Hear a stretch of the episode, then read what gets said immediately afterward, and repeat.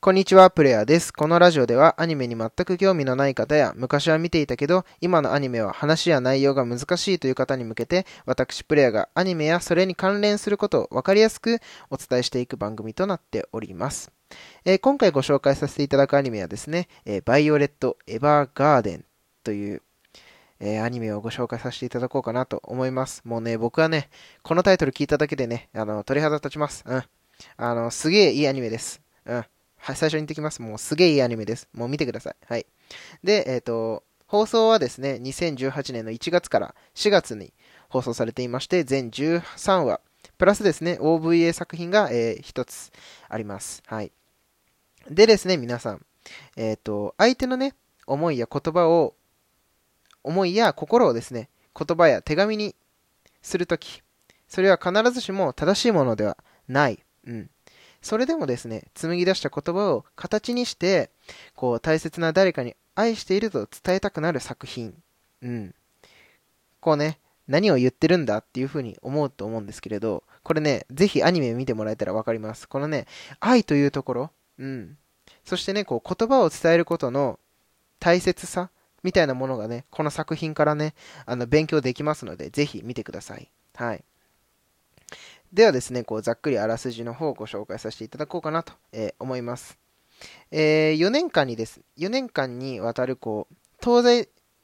東西南北でですね、こう大陸戦争が終結した後の、えー、お話となります。はい。で、このアニメの主人公であります、バイオレット・エヴァーガーデンはですね、こう、その戦争の中でですね、えー、ギルベルト大佐という、あ、ギルベルト少尉というですね、あの少佐というですね、えっと、少佐がいるんですけれども、その少佐の、えー、まあ、部下としてですね、そして武器としてですね、こう戦争で戦うことを強いられます。で、このバイオレット・エヴァーガーデンというのはですね、あの、拾われてきた女の子なんですね。なので、こう、バイオレットという名前は、えー、ギルベルト少佐が付けたものとなっています。で、この主人公のバイオレットはですね、この戦争の中でですね、こう、えっ、ー、と、両腕を失ってしまって、こう、自在にね、動く義手をつけて、こう、生活をしていくんですね。うん。で、えー、戦争が終わってですね、こう、病院に運ばれて、うん。で、退院したバイオレットはですね、こう、ギルベルト少佐がね、えっ、ー、と、が、えっ、ー、と、学校のね、えっ、と、なんだったっけな、軍隊学校だったかな？軍隊の学校の時からこう仲のいいホッジンスっていうね、こうちょっと読み読みづらいんですけど、ホッジンス、ホッジンスのところ、ホジホッジンスがこう経営するね、あの郵便局、郵便局でこう働くこととなります。で、この、なんでね、こう働くことになるのかっていうのはね、こう、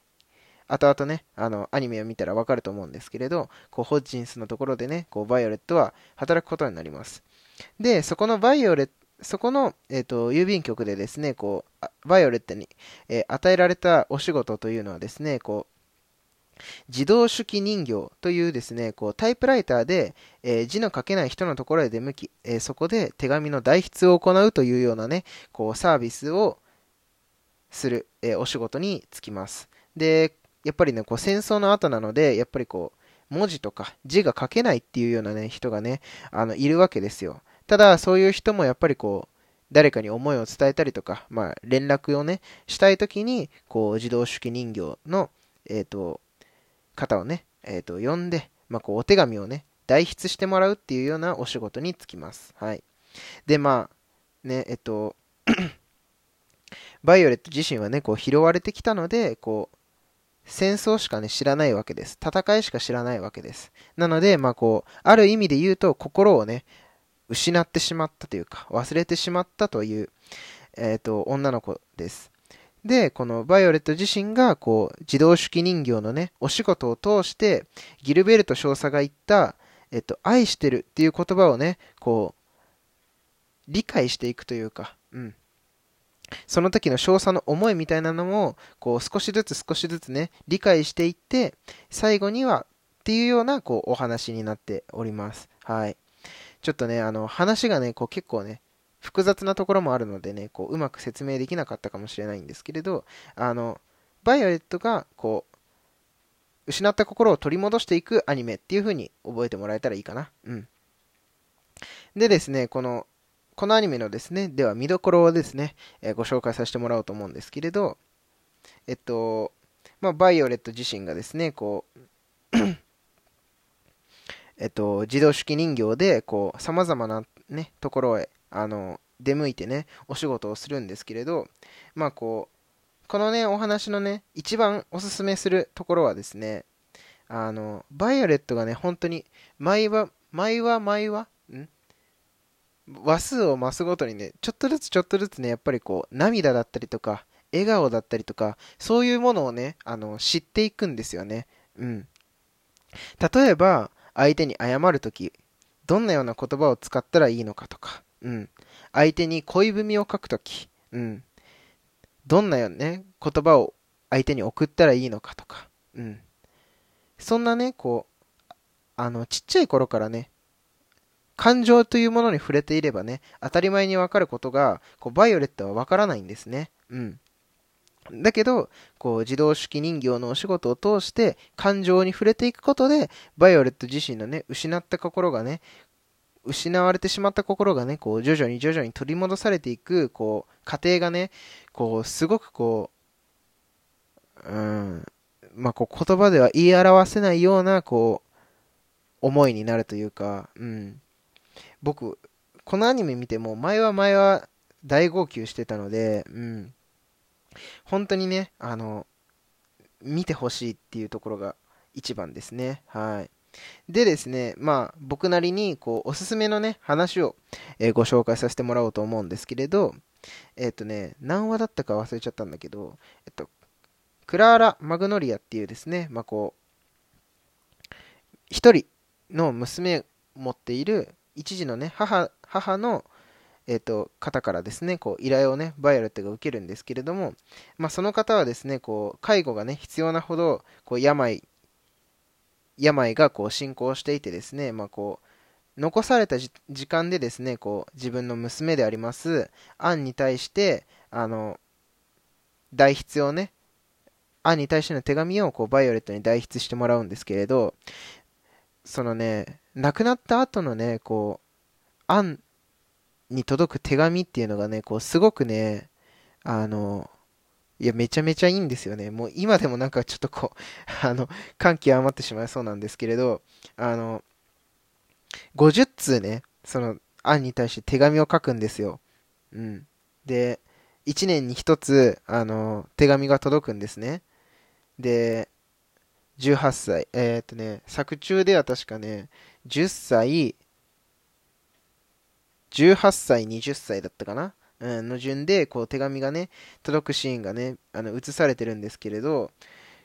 いや本当にねあの素晴らしいね文章をねそれまでねバイオレットってねあの相手の言葉もわからないしあの相手の感情もわからないんですよ。だけどその娘のために、うん、若娘が若くして母がねこう亡くなってしまうそんなね娘のためにねこう手紙を書くんですよ、バイオレットが。うん。いや、もうそこのシーンがね、こう、なんていうか、もうもちろんね、マグノリアのね、こう、母としての強さとか優しさみたいなものも見えるんですけれど、こう、バイオレットがね、一生懸命ね、こう、マグノリアとか、アンのためにね、手紙を書いてるシーンを見るとね、もうなんとも、なんとも言えない、あの、気持ちになります。本当に、あの、本当に感動します。うん。なのでね、こう、ぜひこの話見てほしいなと思います。うん、確か 5, 5話か6話ぐらいだったと思うんですけれど、うん。そしてね、まあ、こう最後に言いたいのは、こう、皆さんもね、やっぱりこう、今の時代メールとかね、LINE とかでね、あの、言葉を送ってると思うんですけれど、まあ、こう大切な人とかにね、こう、自分のね、手で書いた、こう、ぬくもりのある言葉を、まあ、送ってみてほしいなっていうふうに思います。で、僕自身もね、あの、このアニメ見てね、あの、実際あの、あの、親に、親に感謝の手紙書きました。はい。で、それぐらい、本当にこう、手紙書きたくなるような、うん、あの、ものとしてね、あの、形として相手に送るっていう、その行為、温かさみたいなものなものが、こう、すごくね、伝わってくる作品なので、うん。本当に、本当に、本当にこの、あの、バイオレット・エヴァーがね、あの、ぜひ見てほしいなと思います。はい。